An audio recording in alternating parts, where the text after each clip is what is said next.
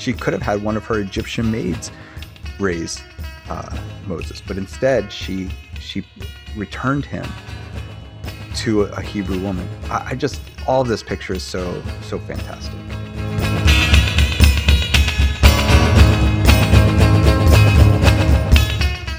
Hello, and welcome to Evangel Bros, your weekly podcast about biblical literacy, discipleship, and historical slash cultural context. I'm your co host, George Benson. I'm your other co host, Don Cheever. And welcome back to the first episode of the year for 2019. Yes. It's nice to It be feels back. like forever. It really does. feels- we were only off for two weeks.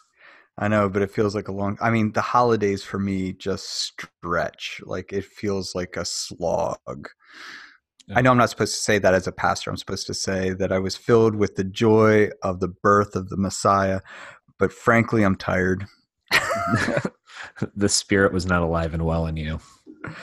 It was. It's just you know, now now I have a toddler Jesus, and I'm not getting enough sleep. And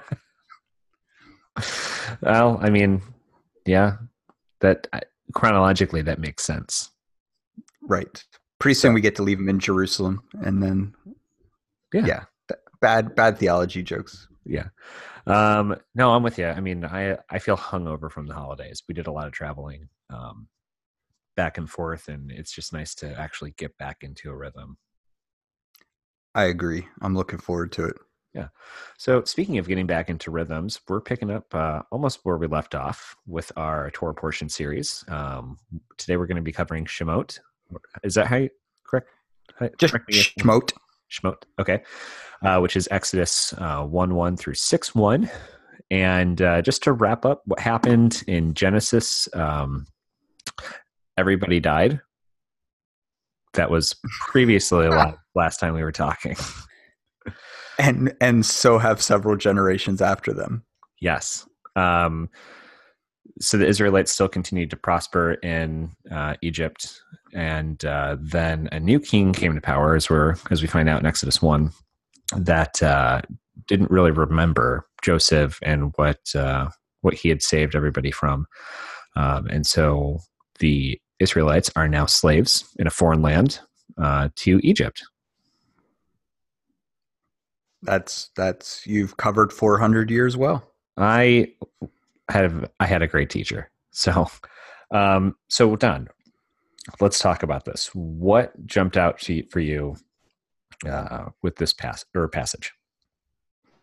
Well, I mean, there's a there's a handful of things in this. I mean, this is one of the more significant passages. This is one that many people, even if you're not a participant within the faith, uh, you've heard the story of Moses and the bulrushes, or Moses in a basket being picked out of the water, um, and so there is uh, a familiarity. And I think in some ways that familiarity kind of hurts us a little bit when reading this passage because we kind of blow through it, right? Like uh, we want to get to the sections maybe that we're less familiar with, or it's like, yeah, yeah, yeah, I know this story, I know this story, but there's so many really uh, interesting pieces to this, uh, whether it be uh, that the Hebraic name is Shmot, which means names, uh, and how that impacts our reading of this to recognize that this book is about names, uh, whether it be that, uh, you know, Israel goes from being living in the fattest part of the land to becoming slaves. Um, yeah, I mean, there's just so much uh, that immediately jumps out. One really fascinating piece that I think um, is that uh, in this picture, when the the basket that Moses is in is the same word as the ark for Noah's ark, and it's the only two places that this word is used in the Torah. And I think that that's such a cool and interesting thing is that um, amongst the chaos and the death and the destruction going on around it, uh, around this ark, uh, bodies, babies being drowned, so people being drowned, there is this ark that is uh, floating through the midst of this that in some way offers hope to all of those drowned bodies. So I find that to be really, really fascinating. Yeah. Um, so I want to touch back on that in a second. So uh, basically, what we see is like Don was saying, um, the Israelites moved from being in the fattest part of the land to now being the servants of the Egyptians. And uh, there's a decree that kind of goes out by Pharaoh saying that, uh, you know, he says this to uh, the midwives to the Hebrews uh, that uh, if any male is born, uh, you're to kill it. And then, um, but the midwives don't actually follow through with that. And they say that the Israelite women actually give birth to the boys before they're there. And so then another decree is put out were they're to throw the uh, children, the the males, into the Nile, as you were saying. So with the bodies being there and and everything, there's actually a, a book called uh, "Adopted: The Sacred or the Sacrament of Belonging in a Fractured World" by Kelley Nikondeha. Uh, and I want to read a part of it because I remember last year, I think Dust was teaching on this passage, and I just read this afterwards, and I just thought it was just gut wrenchingly um, something that people should hear. Uh, and so this chapter is about relin- relinquishment and um, the sacrament of giving up uh, a kid. But so here we go. Relinquishment arrives uninvited, often in the wake of injustice biblical narrative offers an early record of the Hebrew women living across the Nile River from Pharaoh's house. They knew this truth all too well because of his harsh edict every son born to a Hebrew woman was to be thrown into that river. How many let go of sons by force? Who were those unnamed women wailing under the swollen moon? One name, one story is given to us to help understand uh, the conjures of letting go. And just like this idea of, you know, the the ark passage um, like we talked about a couple of months ago now with just those bodies just being there is not something that you really think about because of the familiarity that's bred with the um, understanding of this passage. And you know every for some reason every easter they play the 10 commandment film on television which is just a horrible uh, reenactment of this. But i don't know well, I think we even miss in this section that the very first plague is God in some way turning this back on Egypt, right? Like, so Pharaoh filled the Nile with the blood of Israelite males uh, and brings death to them. And so the very first plague, in some way, you know, kind of bookends, right? So the first plague, the, uh, Pharaoh's first response is to kill the firstborn by throwing them in the Nile. Uh, and so Israel or God responds by turning the Nile to blood, which made no life be able to thrive in it. And so everything dies uh, that was meaningful and good for Egypt. And then bookended by the death of the firstborn of Egypt uh, is is kind of a powerful picture for us to look at too. Yeah. So, um, what do you think uh, the author's trying to say about the ark um, using that word for Moses's basket that's carrying him through the Nile? Uh, I think it, you know, just kind of harkens back to what I was saying about that. It's it's hope, right? That it's this uh, recreation that we're about to see a new creation again.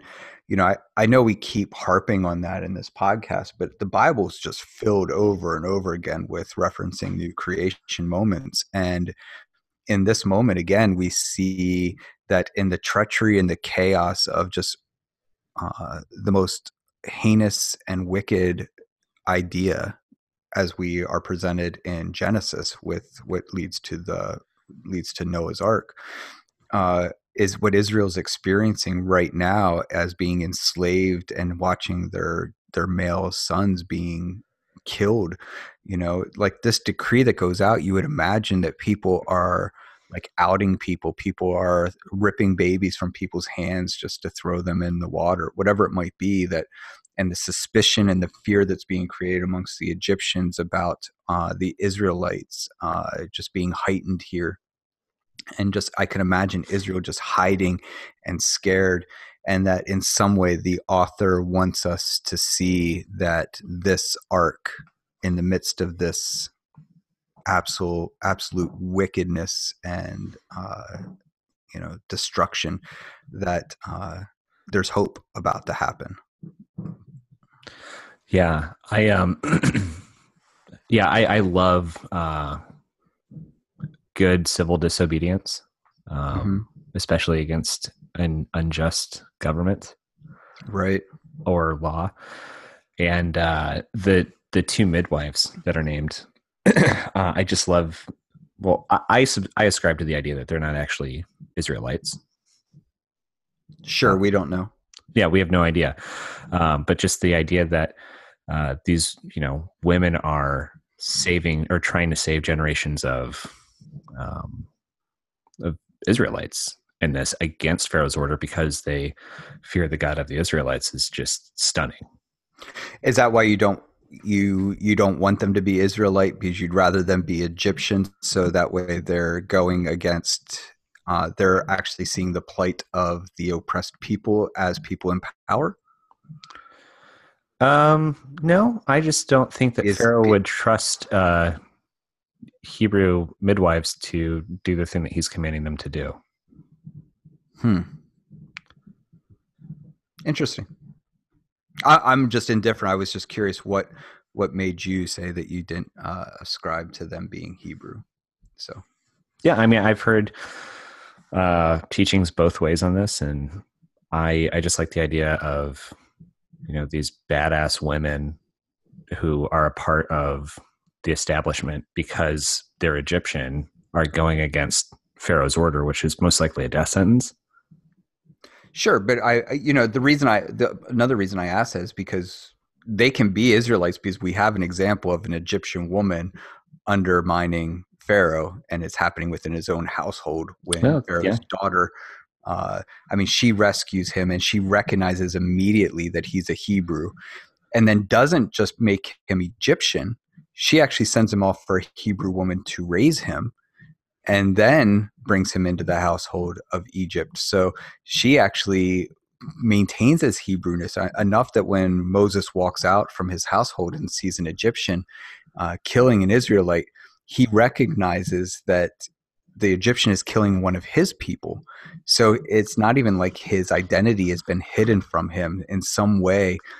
He knows he's Hebrew living in an Egyptian house. And so, uh, you know, I think it's interesting that uh, you know Pharaoh's own daughter, and this is where to me it gets really kind of interesting, especially since our you know the church has been built on the back of patriarchal teachings, and so we always want the male to be the hero, but really in this story, you know, we have this picture of um, Pharaoh actually says, "Kill all the males, but let the daughters live," because the daughters aren't a threat to him he doesn't view the daughters as a threat at all. He doesn't yeah. view the women as a threat. What he views as a threat is that the men are going to raise up, are going to grow up, take arms, and defeat Egypt. Like they're going to fight them. Warriors are going to rise up, and that's how Egypt is going to fall. Is at the hands of the males. And then the next section of the text, after he says, "Let the daughters live," daughters and and wife and uh, sister are mentioned like a dozen times within the next handful of verses because it's all the women that subvert Pharaoh. Whether it's his own daughter, whether it's uh, Miriam, what it doesn't matter. Like it's all women. So he he misaligns. He puts his fear in the men and his fear should have been in the women. He should have, if anything, he should have thrown the women into the water based on this story, not not the men. Yeah. Yes, absolutely. I, I mean, I think that. Um, uh, so I've been waiting to get to Exodus since we started this, uh, just because I love um, this story. Uh, and just like, yeah, yes, absolutely, yes. The Miriam is such a badass, and she continues to be throughout uh, the story. I love it when, and this is jumping ahead quite a bit, but when she's singing her her song as they're passing through through the water, it's just like I don't understand how uh, Christians don't go back and read this for what it is instead of trying to ascribe Jesus to it. Because yeah, of course there are our correlations through it. Um, but it's just such a I don't know. It's, it's a really good passage. Well, I think you know. I think the other person that gets missed in this story is Pharaoh's daughter. I think she gets overlooked in a hurry, but one of the things that I think is key is that you know the language in the Hebrew of her noticing uh, the basket, uh, then having him raised as a Hebrew, and then brought into her household and adopted as her son. We don't have any impression she has any other children. Yeah. Uh, and so we don't know if this is another barrenness story, another story of barrenness. If this is, and so here is someone who becomes a surrogate mother, um, and she raises him to know his heritage, know his tradition. So here's a woman of power. I think this is really important for Christians, particularly white evangelicalism, that one of the things that is really beautiful here is that someone not in the oppression, someone who has power and privilege in this situation, uh, subverts the empire and does it in such a way that maintains the uh, integrity of the people who were being oppressed. Moses knows that he's Hebrew. Um, you know, and and this might ruffle feathers with some of our listeners. I don't know because I would say uh, you know, most of our listeners, I would guess, are progressive Christians. Um, I'm sure we'll find out if they're not. Well, I'm going to offend the progressive Christians probably right now. Um, is that we in our progressive Christians or millennials or younger Christians, however you want to look at it, have become really great about adopting kids uh, have really done a lot of adoption. I see lots of families that have several children that they've either foster cared or that they have adopted full on. Um, but what we don't do that uh, Pharaoh's daughter did is let them maintain their heritage. Uh, instead, we white families adopt a black child and raise them in white culture um, or adopt uh, an Asian child, and in some way they that part of them disappears. Uh, they they don't go out of their way to allow a child's uh, whether it be their expression of, of hair or their expression of language to be affirmed. They are appropriated into white culture. And what is so beautiful of the example of Pharaoh's daughter is that she doesn't seemingly do this. Um, and I think that's such a great example for us. I yeah, I completely I, I completely agree. So in this picture though also is that you know we want to make the hero Miriam, which she is, and I agree she's badass. In fact, all the women mentioned here are badass. The thing, yeah. another quick point that's an aside that I love um, and I'm sure George, you've heard me say this before, is that Pharaoh does not get named in this story. Yeah, but the midwives are named. So I love a book that's called Shemot that is uh, called Names, and the most powerful individual in the story that we meet, we have no idea who he is, but one of the lowest members of culture, a midwife, uh, is named. And so forevermore, we will know Pua and we will know the other woman's name, which I don't know, which is kind of ironic in this statement. But we will always remember their names, but we have no idea what Pharaoh this is talking about. No, I yeah, I I, I love it. I think you pointed that out last time um, I heard you talk about this. But yeah, yeah. So so what's interesting is that Moses, it says when he went out, he saw a, a Israel. I'm sorry, an Egyptian uh, beating a Hebrew. And then it says he went out and saw an Israelite beating an Israelite. And then when he's shepherding after he flees uh, Egypt, he saw a burning bush. And that word is the same word as the word that's used when Pharaoh's daughter saw the basket. Really? Yeah, and so it's it's like it's more of an idea of noticing, right? That he noticed these things, and to me, that's that again, like Pharaoh's daughter had way more impact on Moses than what we know because clearly she was someone that noticed the Hebrews. She noticed injustice and not just saw it, but did something about it. And so this becomes the person that Moses becomes. He not only saw what was going on, he did something about it. And, you know, a midrash talks about this idea that God, in some way, tested Moses with the burning bush to see what kind of person Moses was if he was someone who noticed things. And I love that that phrasing like are we a people that notice like he walked out his front door and noticed injustice. Do we walk out our front door and notice injustice? Um, you know as, whether we be as moses or as pharaoh's daughter right? Pharaoh's daughter bathing with all the people around her right? It says she was out there with all of her maids. And then she yet she still chooses a hebrew woman to raise moses when clearly there was other options. She could have had one of her egyptian maids raise uh, moses but instead she she returned him to a, hebrew woman. I, I just all of this picture is so so fantastic. Yeah it yes it, it really is. Um man. Yeah, just that idea of noticing being in action um, just calls back to, uh, and then God remembered Abraham. God heard the his people crying because of their slavery, yeah. and remember them. That actually being an action, but it doesn't get conveyed that well because of the translation.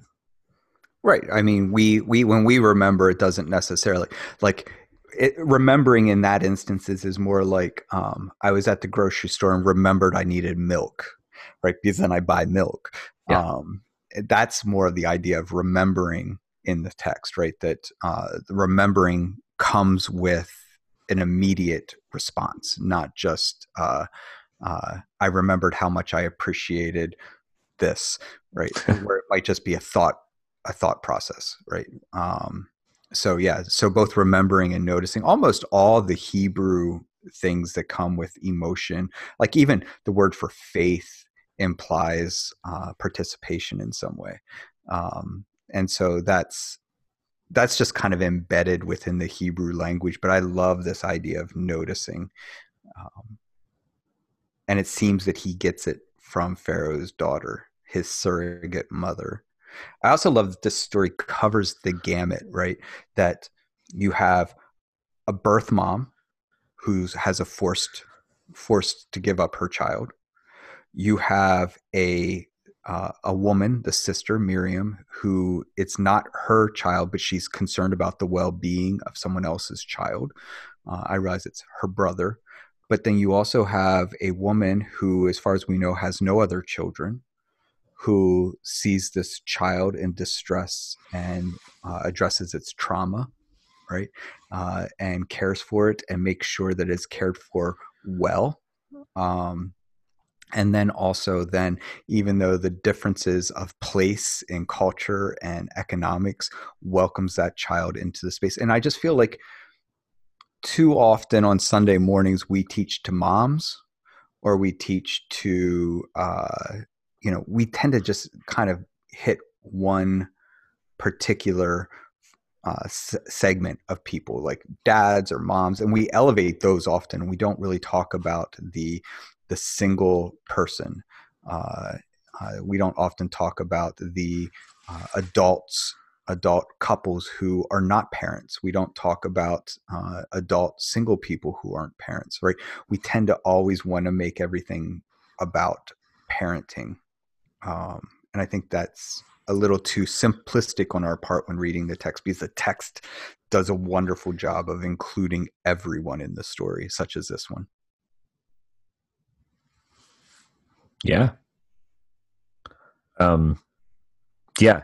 No, I absolutely. I was just thinking how uh, the the scene um, of uh, the Pharaoh's daughter actually leaning down and grabbing or sending one of her maids to do it, um, and getting Moses out of the out of the the river, and just like the man, just so that part of the book that I read uh, earlier, um, just like really nailed it home for me on just the imagery that I'd never thought about with this. Like how many other kids were floating in that river when she found mm-hmm. Moses.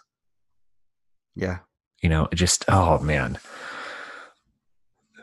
Oh, I, I if that I'm sorry if that doesn't upset you or give you chills or something, then check your pulse.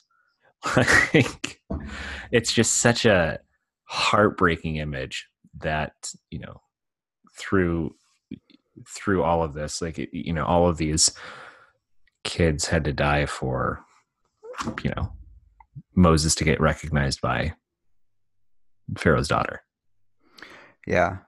I think there's a, a there's there's a piece to that that's also you know kind of plays into what you're saying and it, it's an interesting way that the text portrays uh, what's going on. Um, but all the men mentioned in this passage so pharaoh feels threatened by the males that he perceives will grow up to be warriors and so perceives that it will bring about death and destruction of egypt. So, in that fear and that threat, decides to kill the male babies. Um, and then you have Moses when he's older, seeing the oppression and killing the Egyptian. And then seeing the injustice and the fight between the two Israelites begins to intervene as they are being violent and fighting with one another. And it's so fascinating to me because each time we have a male presented in this section of the text, it's it's partnered with violence, right? Uh, so Pharaoh's afraid, so he starts killing because he imagines that those males will grow up and kill, and then you know you have Moses killing, you have people fighting, you have Israelites fighting with each other physically, uh, and then Moses flees for his life. You would imagine, right? And so all of this is tied to this violence of the men. And what I think is one of the more profound moments is that there is no fear of the women because the women are all portrayed as compassionate and merciful in this story. And that doesn't strike fear in the heart of Pharaoh. Yet it becomes that compassion and mercy that actually becomes the very thing that uh, that leads to Moses becoming able to come in and rescue Israel out of Egypt. And I think that's such a intriguing moment in the text that goes goes often goes too silent in the church. I think what's important for us to hear too is that one, this empowers the women in this text. Yes. Uh, in a way that's unexpected that it's not through violent revolution, though we do know of a tent peg situation where a woman does something quite violent to a man in the text and it leads to revolution.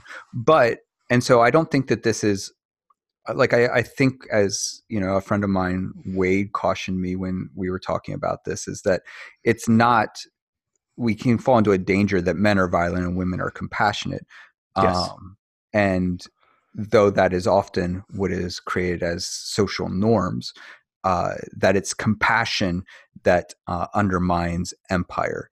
Empire is violent, but typically in empire, we elevate those with power, and those tend to be males in our culture. And so I think that there's a, a really intriguing thing that we start to see that in this Moses, we have a Moses who is uh, raised in a setting of compassion and mercy.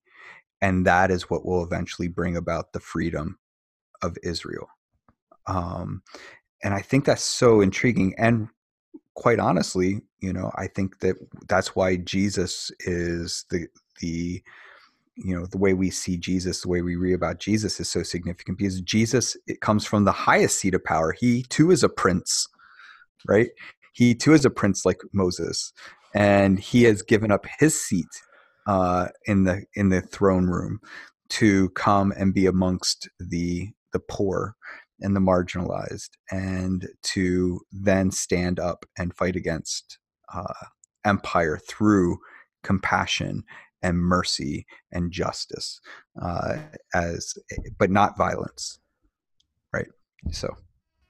Yeah. Hey everybody. George here.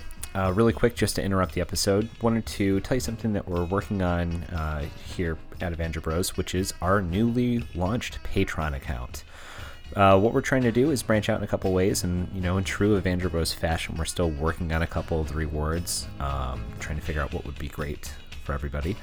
Uh, but it's up and live right now, so if you feel like supporting us more than what you already do every week by listening in, which we're eternally grateful for, head on over to patreon.com slash Bros.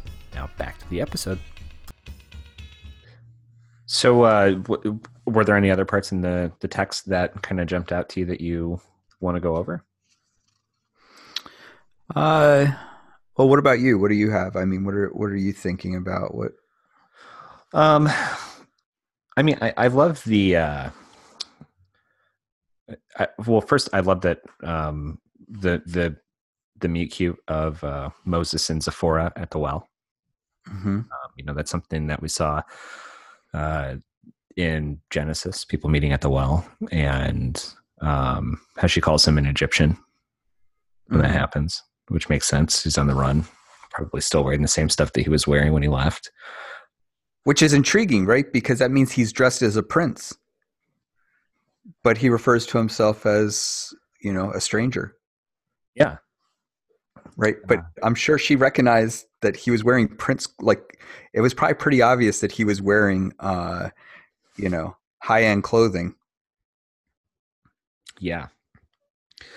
Um so that i mean i really enjoyed that part of the text but also just the oh, I the, the burning bush thing is always fun. Um i was listening to a podcast earlier in the week i can't remember which one it was but where they talked about how you know why was moses chosen as the leader of the people? And um, one midrash on it was uh, that the bush had been burning since creation and he was the first one to notice it. Yeah. Yep. um, i think it was you uh, last year who was talking about how many times did moses walk by the bush before he actually noticed what was going on. Yeah. Yeah i mean we don't know or and maybe it was just that maybe by the third day he's like that thing should have been done by now.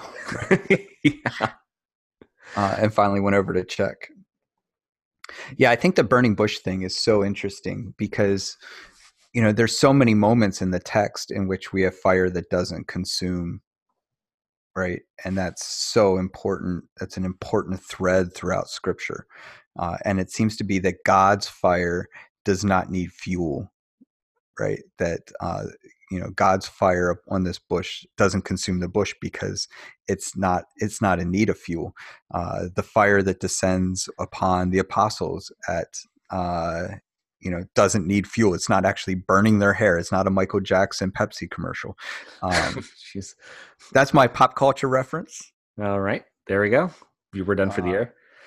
Um, no, but you, you bring up a really good point how how it doesn't need anything, and um, I I love that because this is the first time that we get the personal name of of God in this. He mm-hmm. goes from or God shifts from El Shaddai, who was how God revealed God's self to uh, Abraham, um, and now it shifts to Yahweh, the I am who I am. I am what I will be. I am the self-sustaining one. Mm-hmm. Um, all different ways that the name can be translated and it's in like the third person so it's i am the one or the one who brings things into being. But just like this the fact that aren't you uh, getting into the next torah portion? No that's in uh the the burning bush. The the giving of the name and stuff is in isn't that six like six two? I thought like that that was says where it says like uh, I've presented myself as El Shaddai to Abraham, Isaac, and Jacob, but this is my name. No, I was just going with the uh, the three and just previous knowledge, but guess I was getting ahead of myself.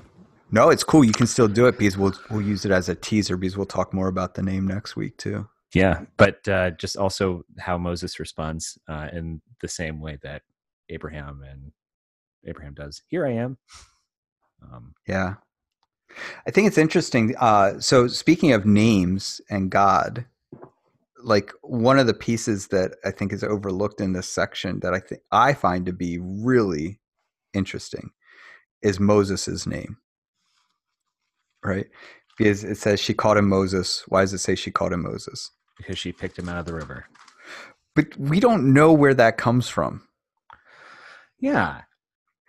Because that's that's not what it means as far as I know. Um Oh. What's interesting to me is what is Moses in to Egyptians? A stepchild? No, no, no. Like the name. Oh, I I don't know. I'm going to tell you, and you're going to go, oh, of course. Let's start with Ramos and Thutmose. Right? All of them are, Yeah. are it's God. It's an unnamed God. Right? Uh, and so you have an unnamed God is the name of Moses. Moses, it's like saying Hashem or just God. Moses is like sun God, uh, Ramos, Oh, Uh, of course. right? Like, and so here is Moses with no, it's it's it's Elmos, right? Like it's it's like El just means God generic, so like El Shaddai, right? El is like Moses is that. Is that phrase? Is that like in Judaism in Hebrew, like El Shaddai? The El part is what basically Moses is in Egyptian, right? So you have Thutmose, Ramos. Uh, I'm trying to think. There's got to be more. Uh, I just can't remember them off the top of my head. And so you have this Hebrew child who is an unnamed God, uh, and then and then Moses says to God at the burning bush, "What will I tell them your name is?" Like, I don't know, I, and I don't even know completely how to process that or how to like what the impact of that is, other than it makes it stirs something in me that uh, is so fabulous about the text. Yeah.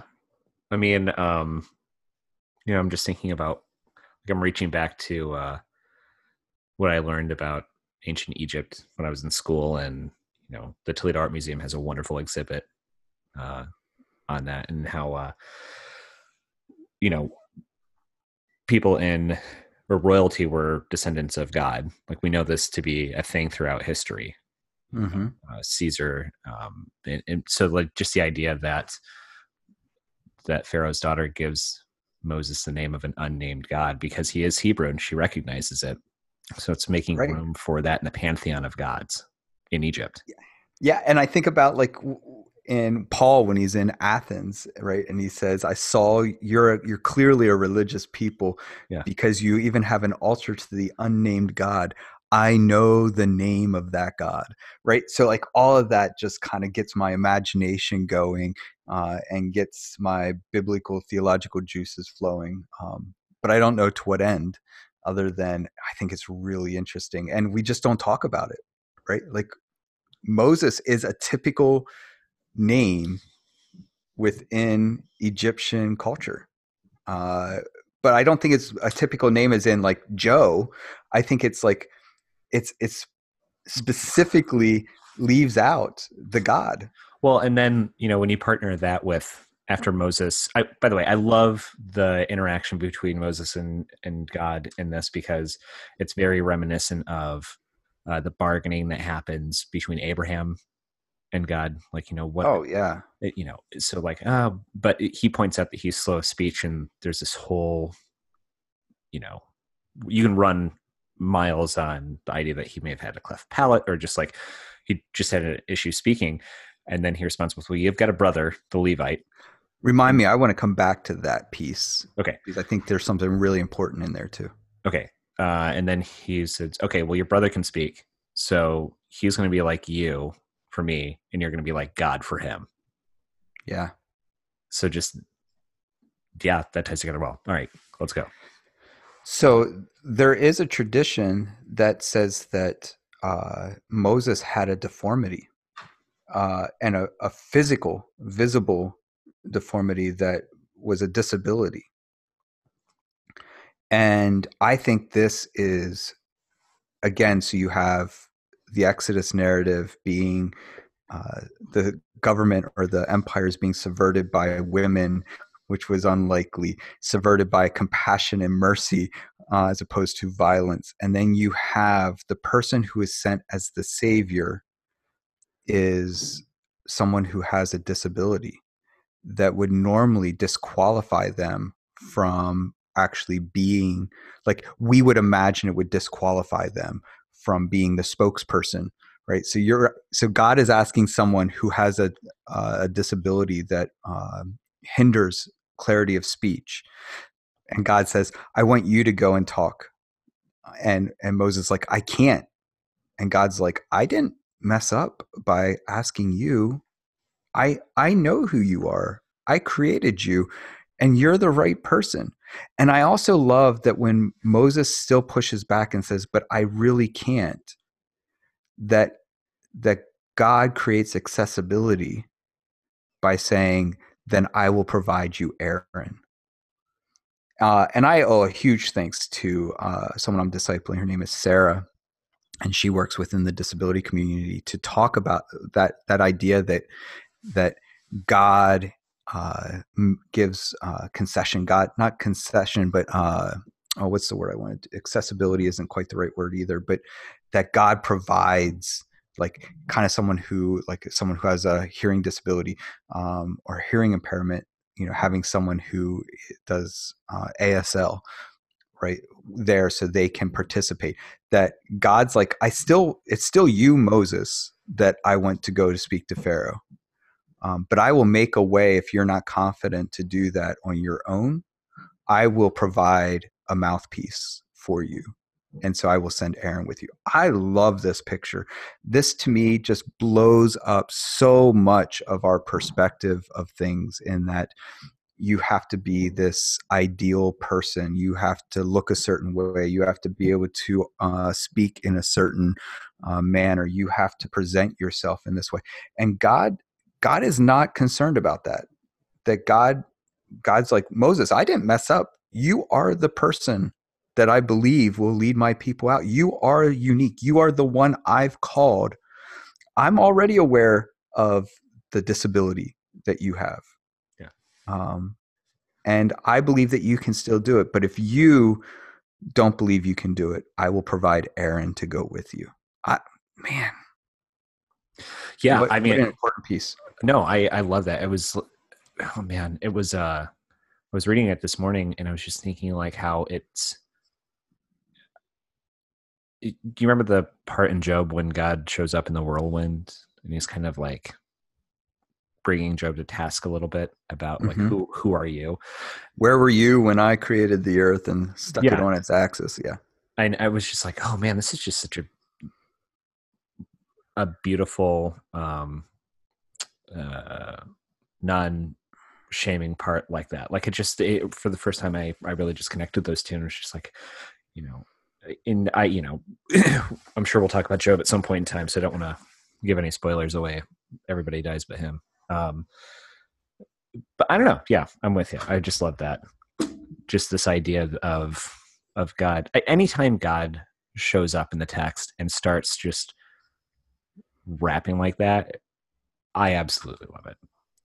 Well, and th- this is where, for me, I get the text excites me. Right? Is that so? We've gone through Genesis now, and we're at the beginning of Exodus. And I hope what the the anybody that's you know followed along with this conversation, if you haven't listened to all of them, I, I'd encourage you to go back and listen to them. But it God is not calling the white straight male to lead the way to the salvation of the world. God is constantly choosing who our current culture considers to be less than second class citizens, uh, non worthy individuals. God is constantly saying, You are the one that's worthy, not the people in power, but the people who are subjugated to power, the people who are oppressed, the people who are not considered to be fully uh, equal. Um, and that I think that's the power of the gospel, right? The power of the gospel is is that uh, the the marginalized are blessed and they will be first in the kingdom. Uh, you won't be second class citizens in the kingdom. There's equity and equality and uh, honor in the kingdom. To me, that's powerful. Yeah, and the text is just filled with it. And I think what's unfortunate is we've had too many misogynists and too many males in power that have interpreted and exegeted the scripture through their lens without any consideration of the original audience and therefore turned it into a book of power to dominate further uh, those around us as opposed to uh, relinquishing and recognizing that the empire and the systems that we participate in and build up in order to keep and maintain our place as the answer person in the front of the room uh, that the bible is actually uh, saying no uh, your role is not that. Your role is one of way lesser importance than that. I think that's pretty good news I do not disagree with you. I think that that's a great place to wrap up for the week. Excellent. Let's All do right. it. Well, uh, so, you know, if you haven't yet already, please uh, check out our our uh, Facebook, Instagram, and Twitter. We're at Evangel Bros on there. And uh, if you have a moment, please stop by wherever you listen to your podcasts and give us a rate and review. Um, honesty is great, and five stars help even more. So honesty is great as long as you like us. If you don't like us, then honestly don't rate us. Yeah. Okay. All right. Well, I've been your co-host George. I've been your other co-host Don. Have a great week, everyone. See ya.